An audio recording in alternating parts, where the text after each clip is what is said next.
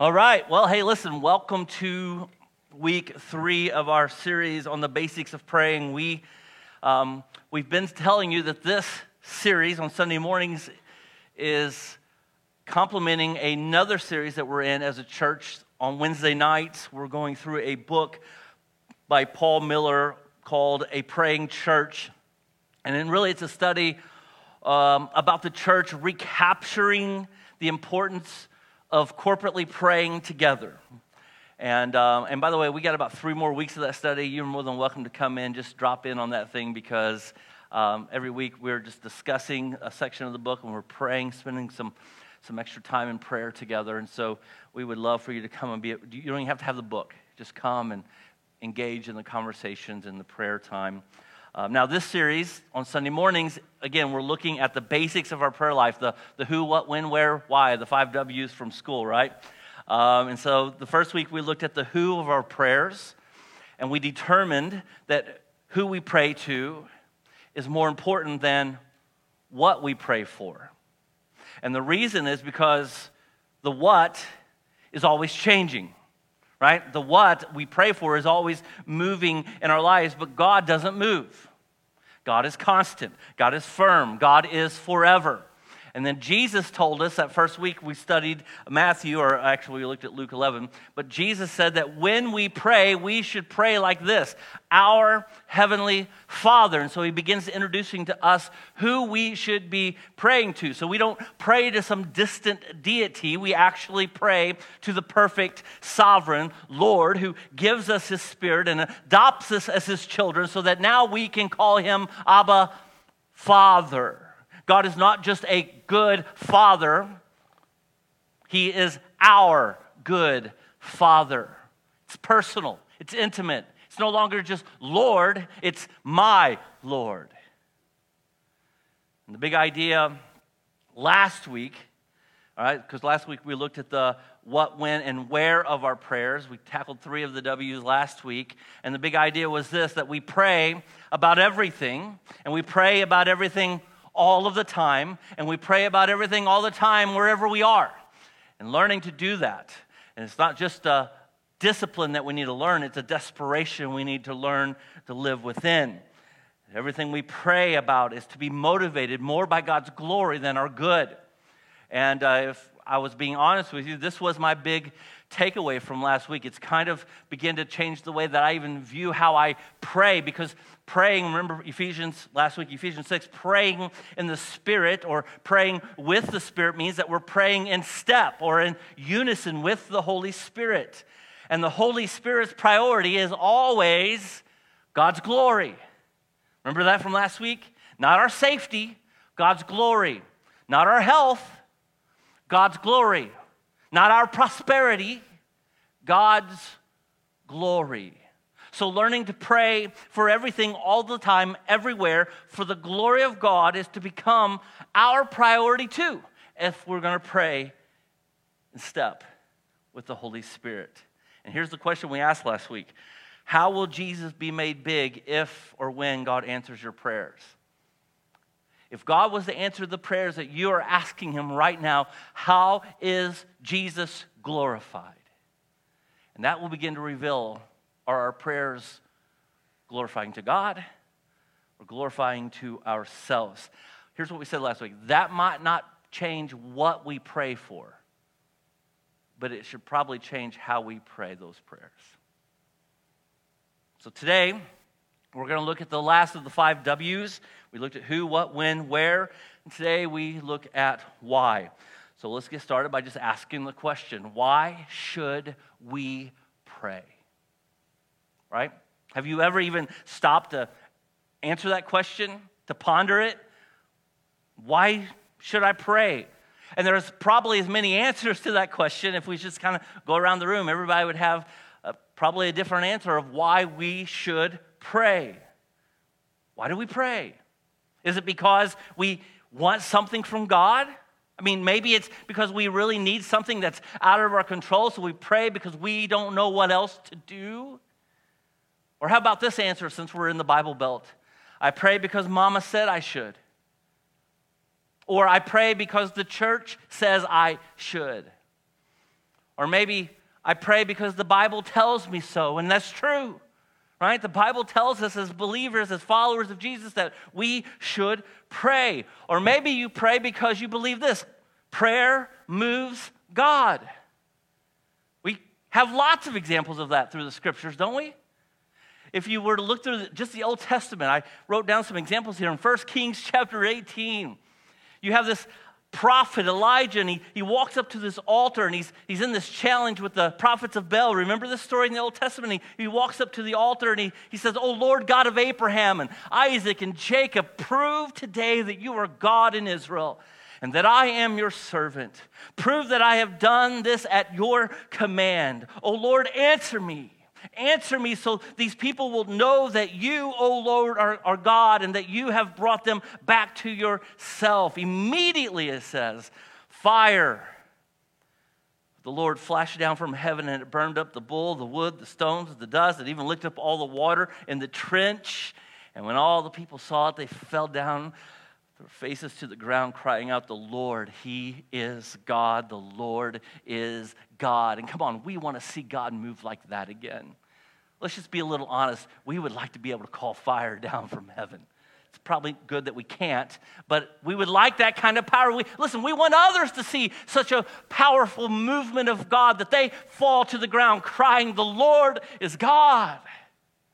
And then you got in 2 Kings chapter 20, we had this king named Hezekiah, and he became deathly ill. And the prophet Isaiah went to visit him, and he, he gave Hezekiah this message This is what the Lord says Set your affairs in order, because you are going to die. You will not recover from this illness. And when Hezekiah heard this, he turned his face to the wall and he prayed to the Lord Remember, O Lord, how I have always been faithful to you and have served you single mindedly, always doing what pleases you. Then he broke down and he wept bitterly. And before Isaiah had left the middle courtyard, this message came to him from the Lord Go back and tell Hezekiah, the leader of my people, you tell him this. This is what the Lord, the God of your ancestor David, says I have heard your prayer, and I have seen your tears. I will heal you. And in three days from now, you're going to get out of bed and you're going to go to the temple of the Lord.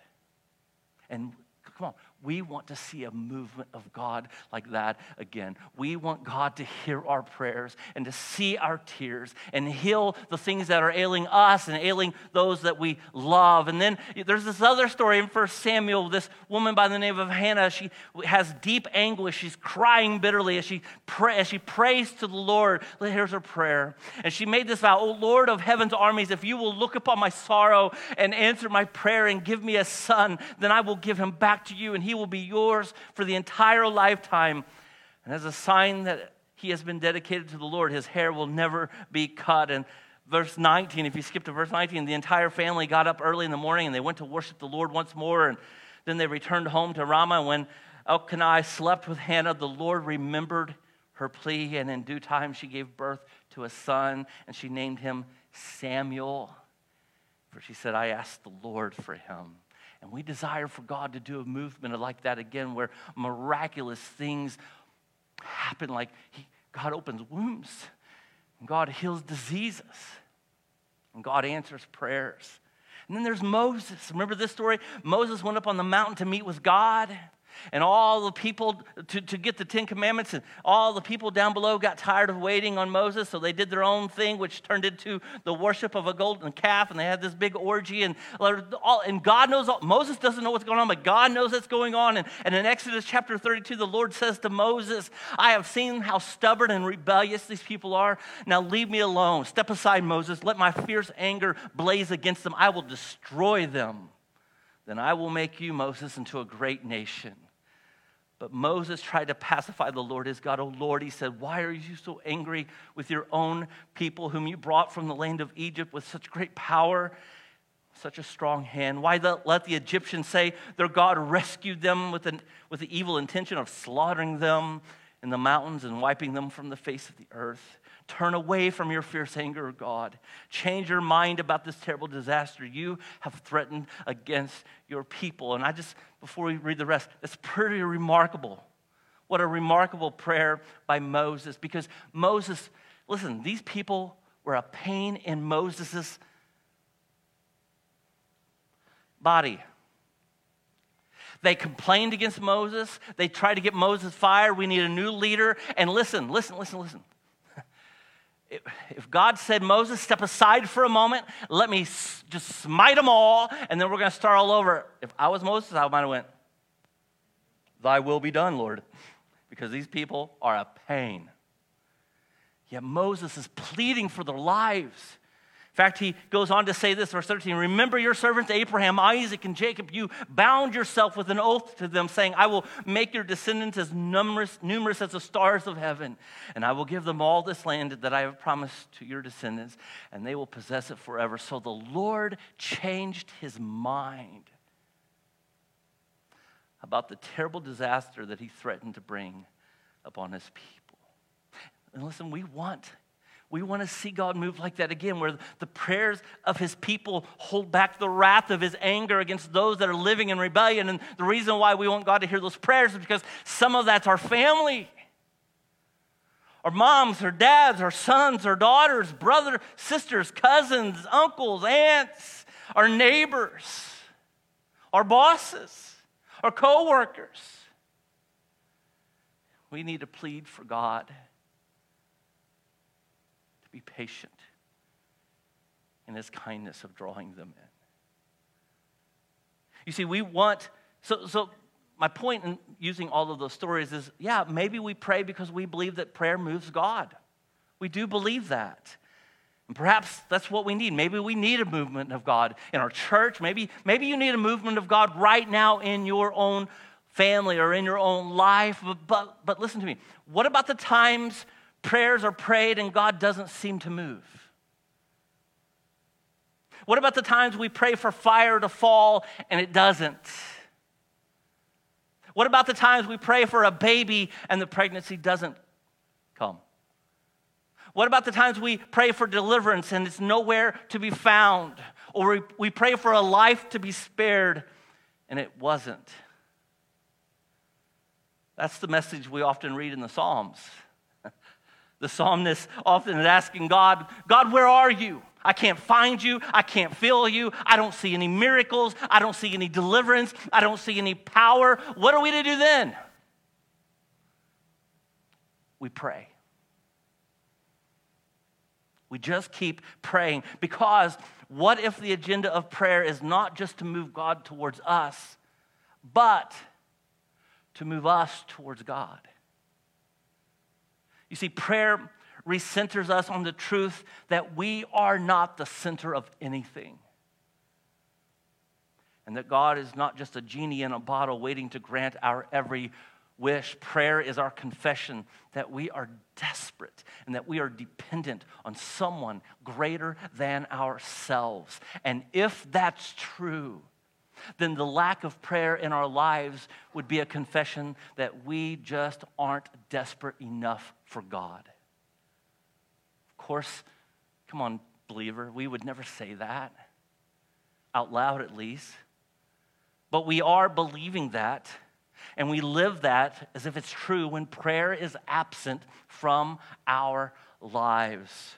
So let's return to a passage that we looked at last week and we're going to just kind of dive a little bit more into this. In Philippians chapter 6, our chapter 4, verse 6, I remember this, we said we are going to come back to this. I just want to look at it real quick. Look at the first four words that Paul gives us in Philippians 4, chapter 4, verse 6. The Apostle Paul says, Don't worry about anything. Now, how many of us have that mastered? None of us? nope. Worry runs rampant, doesn't it?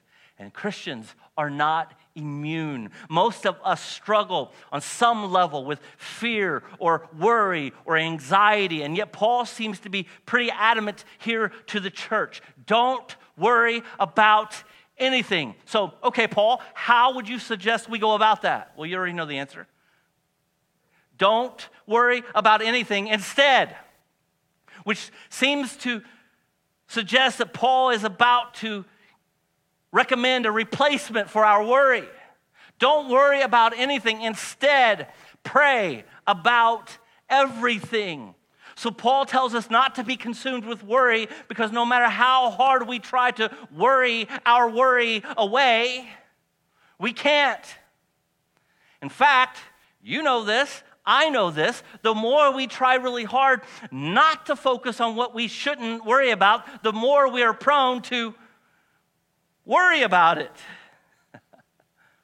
so, Paul tells us not to worry by directly connecting our worry to our praying. How does that work? Does that mean that every time we pray, God removes the object of worry from us immediately? No. Sometimes our prayers are meant to take our eyes off of the problem in the midst of the problem so that we can focus on God through the problem. Prayer ultimately reveals to us who is sitting on the throne of our hearts. Prayer reveals is it Jesus who's ruling over my life, or is it me that's trying to rule over my own heart and life? Because we will either cast our cares, as Jesus told us last week, or Peter did, uh, we will either cast our cares at the feet of Jesus, or if we're trying to rule, we cling to our cares ourselves. You see, one of those leads to worry, the other leads to worship. What we focus on is what we'll draw near to.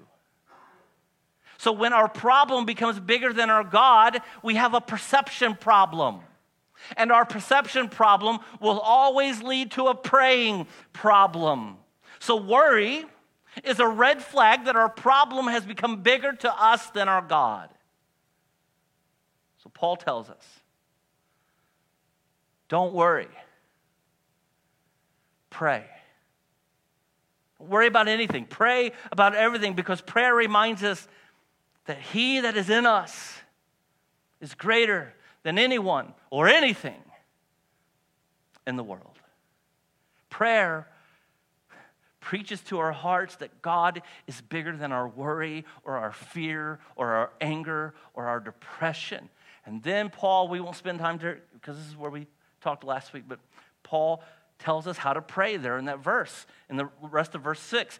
Tell God what you need and thank Him for what He has done. Great model for prayer. Ask and praise. Ask and praise. We talked about that last week, so again, I'm not going to spend time, but just tell God what you need and thank God for what He's done. Then, verse 7, then you will experience God's peace, which exceeds anything that we can others understand.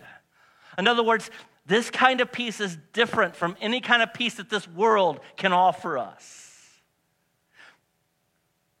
Paul goes on to say, His peace will guard your hearts and will guard your minds as you live in Christ Jesus. Notice it doesn't say that God's peace prevents us from life circumstances that tempt us to worry. It says that God has peace that will guard our hearts and minds as we live or as we face those very life circumstances. You see, the key to a worry free life is a peace filled life. And prayer is the conduit from one to the other. And so, what I want to do for the remainder of our time this morning is I want to look at an Old Testament story. It's one of my favorite Old Testament stories. I try to share it anytime it's applicable, which is try maybe once every few years. But we're just going to walk through one of my favorite Bible passages in the Old Testament, Second Chronicles chapter 20. And you're going to see everything, everything we've been talking about over the last few weeks, we're going to see come to pass here in this one passage of Scripture. So here, we're just going to start at verse 1, so we'll see what's going on. It says, After this, the armies of the Moabites, the Ammonites, and some of the Meunites declare war on Jehoshaphat. So it's really three nations against one, which doesn't seem very fair, does it? And in verse 2, that goes about as well as you could plan, you, you would assume it would. Messengers, they come to King Jehoshaphat and they tell him, A vast army from Edom is marching against you from beyond the Dead Sea. Look at on verse 3. And Jehoshaphat was what? Jehoshaphat was terrified by this news. Of course he was. You want to know why? Because he was human, just like you and me. Let's not try to disconnect ourselves from the Old Testament characters. They were just like us. When they get news, they are tempted to be terrified. They are tempted to worry and be depressed and be discouraged. Here's what King Jehoshaphat did he begged the Lord for guidance. He also ordered everyone in Judah to begin fasting. So people from all of the towns, they came to Judah. They came from Judah or of Judah to Jerusalem to seek the Lord's help. So, what do you do when you don't know what to do? You pray. And it helps when you're the king and you can declare or decree that everybody else is going to pray too. And so we get this idea that everybody is in Jerusalem seeking the Lord. Verse 5 Jehoshaphat stood before the community of Judah and Jerusalem in front of the new courtyard at the temple of the Lord, and he prayed. I love it. I love that it says, and I'm, I'm glad it doesn't say this, and he preached. I'm glad it doesn't say, and he gave a William Wallace like motivational war speech the king, the one everybody else looked to. What are we going to do, king? He stands before all the people and he prays. And here's what he prays, verse 6 O Lord God of our ancestors, you alone are the God who is in heaven. You are ruler of all the kingdoms of the earth. You are powerful and you are mighty, and no one can stand against you. Don't miss this. Notice how he starts his prayer. He's starting with the who. He's starting with he, who God is. And by the way, that wasn't to remind God of who he was. That was a moment of reminding the people as he spoke to God God, this is who you are. No one can stand with you, no one can stand against you. You are great. Verse 7 O our God, did you not drive out those who lived in this land when, you, when your people Israel alive, uh, was alive? And did you not give this land forever to the descendants of your friend Abraham? Your people settled here and they built this temple to honor your name. And they said, Whenever we are faced with calamity such as war or a plague or famine, we can come and stand in the presence before this temple where your name is honored, and we can cry out for you to save us. And you will hear us, and you will rescue us. So I love this because what, you know what Jehoshaphat's doing? He's practicing what Paul gave us in Philippians 4 6. Hey, first of all, be reminded of who God is. Now, be reminded of what God has done. I love it. What should we pray when we don't know what to pray and the vast armies are approaching? We just pray the promises of God. Verse 10. He's continuing the prayer.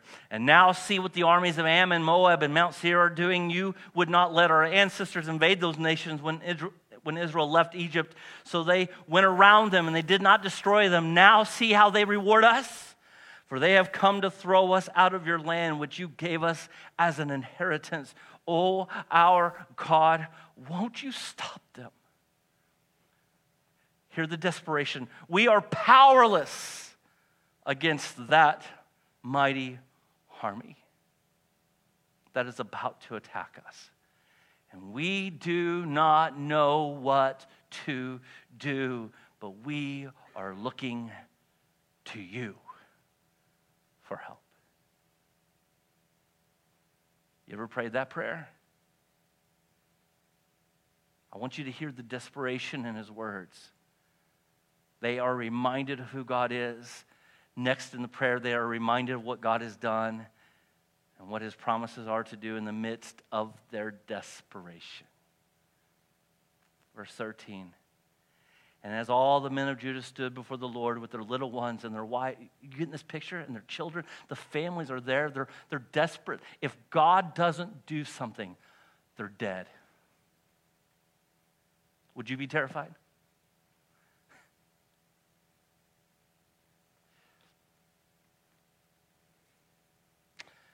Verse 14 The Spirit of the Lord came upon one of the men standing there. His name was Jahaziel, and then I won't read the rest of his geography.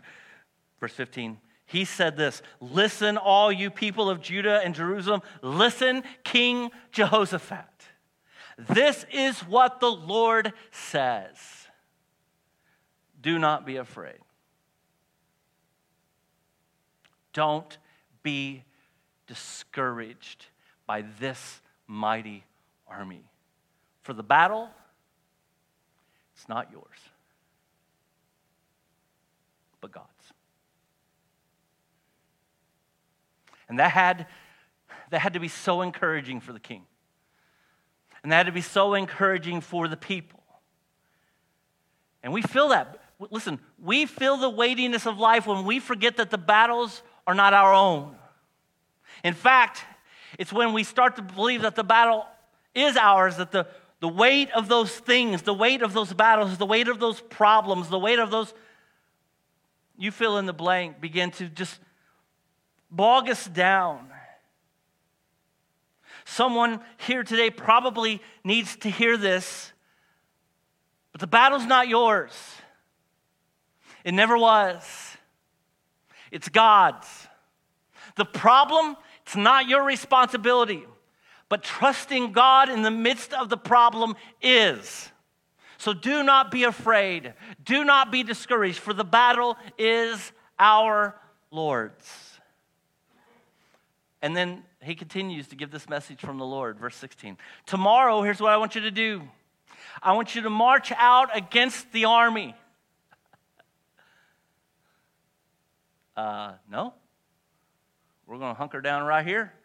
God, we're going to trust that you're going to take care of that before they get through the walls. No, no, no. Here, here's, here's what I want you to do I want you to march out against them. You're going to find them coming up through the ascent of Ziz, the end of the valley that opens to the wilderness of Jericho, and but you will not even have to fight. I want you to take your position. Then I want you to stand still and watch the Lord's victory. He is with you, O people of Judah and Jerusalem. Do not be afraid or discouraged. Go out against them tomorrow, for the Lord is with you. And then King Jehoshaphat bowed low with his face to the ground, and all the people of Judah and Jerusalem did the same, and they worshiped the Lord. And this is our response when we are reminded of who God is and what he has done and all of the promises that he has given us. We worship him even before we see the victory. We, we worship him. Verse 19, I love this because I just get this picture of the entire nation bowing. And then you got this group of Pentecostals, the Levites, the clans of Kohath and Korah. They stood to praise the Lord, the God of Israel, with a very loud shout. So I just got this idea that there's this rumbling, and then people start to stand to their feet and shout to the Lord. God, you're good. God, you're glorious. God, you are great.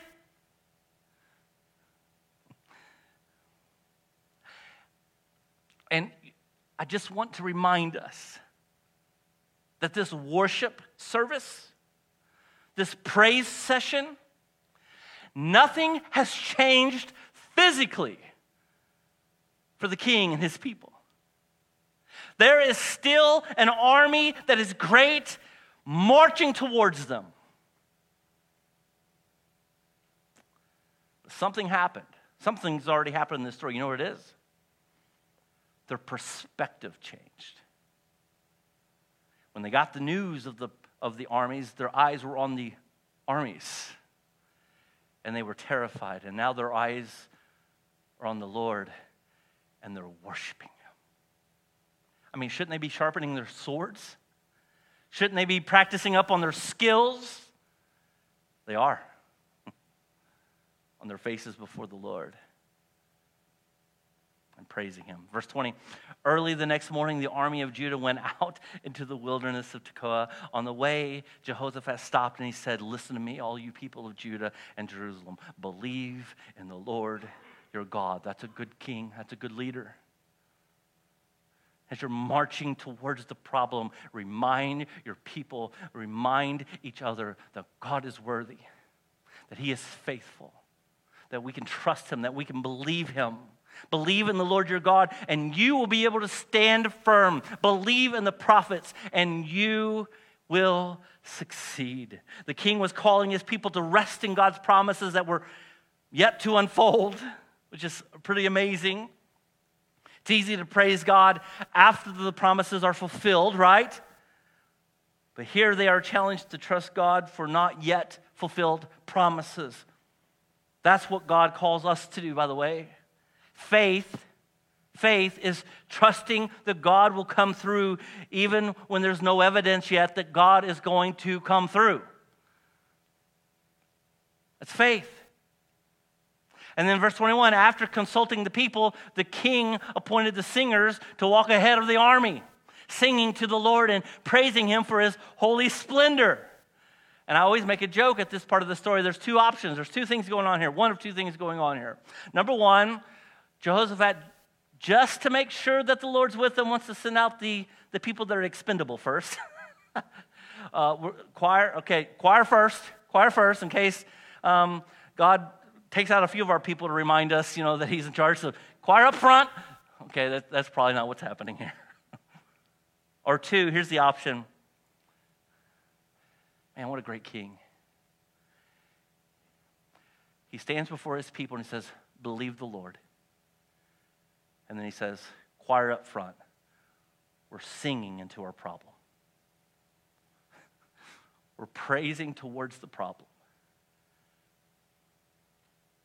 As I put that together this week, you know what it reminded me of?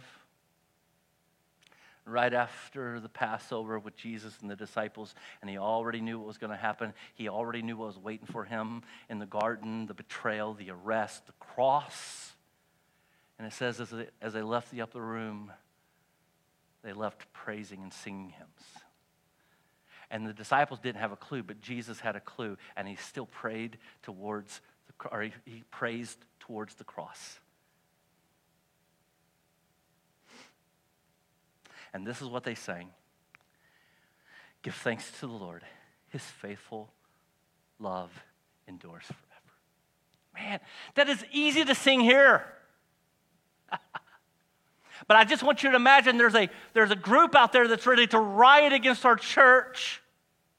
Hundreds and hundreds of people wanting to do us damage. It's easy to sit in here and sing, The Lord's in love. No, no. Tony, get your guitar. You'll lead us towards them singing His love endures forever. Like, no, we're staying right here. But that's what they're singing towards their problem. And watch this, verse 22. At the very moment they began to sing and give praise, the Lord caused the armies of Ammon, Moab, and Mount Seir to start fighting among themselves. What?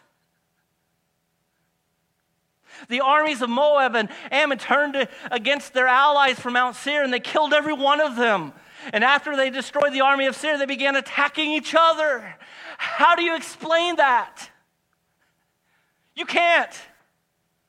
We can't explain that. When God's people cry out to Him and trust Him by praising Him through the problem, by praising Him through the pain, God shows up.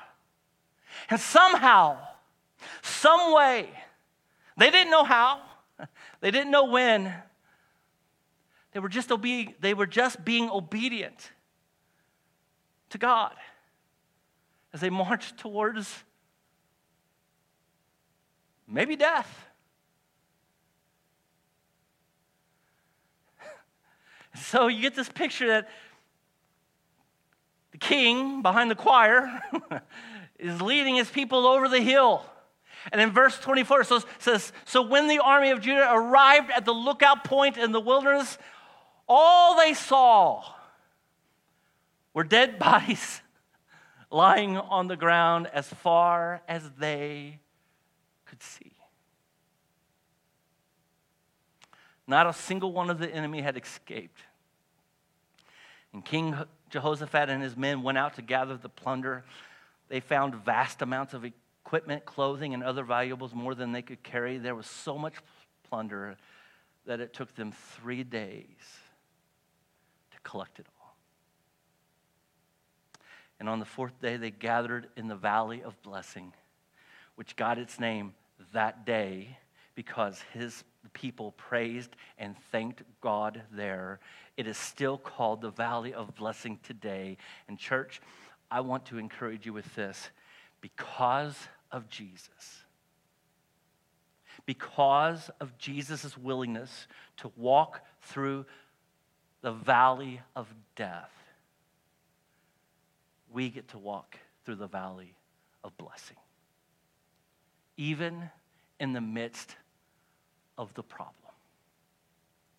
I love the psalmist when he says, We walk through the valley of the shadow of death. I'll never forget, forget the illustration of a, a, boy that went to his dad and says, What does that mean?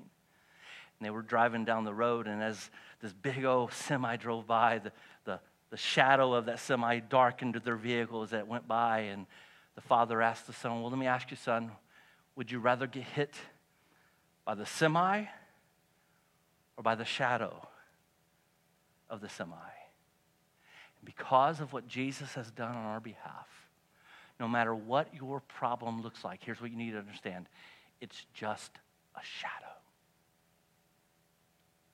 Jesus has taken the hit for us by dying on the cross, taking God's wrath upon himself, so that you and I, in the midst of our problems, let's not pretend there's not problems today, but we're not focusing on our problems. We're focusing on the God that has declared us his sons and daughters, and we will walk through this valley as a valley of blessing.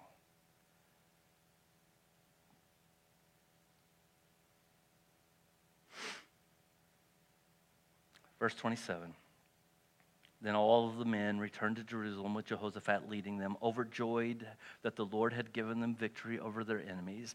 They marched into Jerusalem to the music of harps, lyres, and trumpets, and they proceeded to the temple of the Lord because they hadn't forgotten whose battle it was. And they returned praising the God of victory. And then I love this. Here's the end of the story. I love this. Verse 29.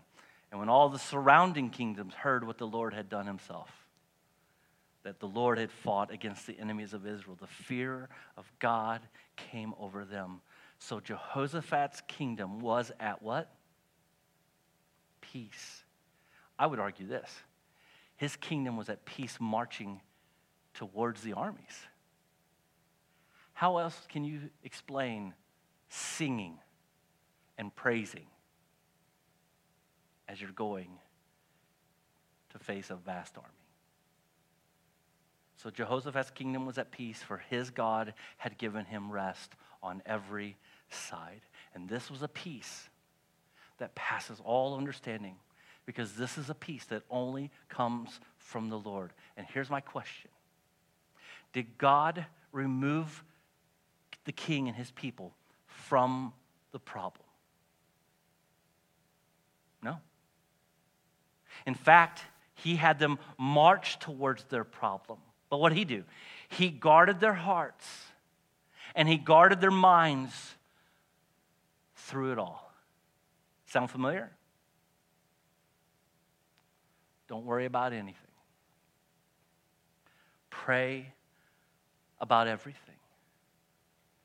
Tell God what you need. Thank God for what He's done. Then you will experience God's peace, which exceeds anything that we can understand.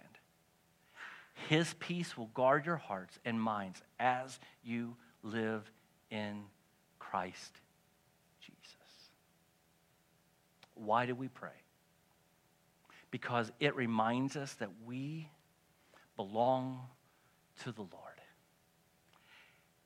and that His peace in us can be found in our surrender to His will for us. We don't need to be disease free to experience God's peace. And we don't need to have enough money to live comfortably, to be at peace. And we don't have to have everything go just the way we have it planned for us to experience God's peace. That's world's peace. Jesus invites us to his table to partake of his body, the very body he laid down for the sins of the world. It was Jesus who gave us the example to ask our Father for anything. Do you remember this? Father, if there's any other way, let this cup of death, let this cup of your wrath being poured out on me, let this cup be passed from me. But then we praise God and we leave the result up to Him by saying this But it's not my will, your will be done. And maybe you've never thought of it this way, but, but hear this Jesus didn't get what he asked for. The cup, the cup didn't pass from him. Jesus didn't get what he asked for because we needed his offering for our sin. So we're going to come to the table this morning submissive to the same will, to the same Father. We ask God for what we need, and then we praise God for what he does. And what has he done? He has given us his only son, Jesus, who offers us the very peace from heaven. In John 16, the latter part of verse 33, here's what Jesus says Here on earth, you will have many trials and sorrows, but take heart, because I have overcome the world. Do you know what the first part of that verse says? I am telling you this so that you may have peace in me. So we thank God for peace that we have because of Jesus.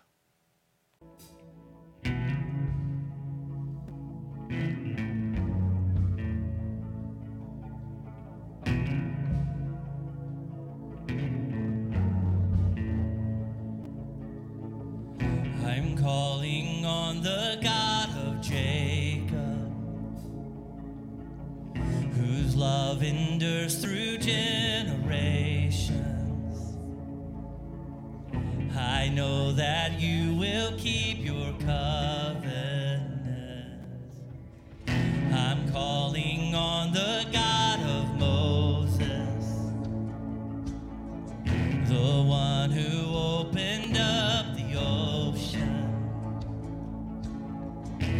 I need you now to do the same thing for me.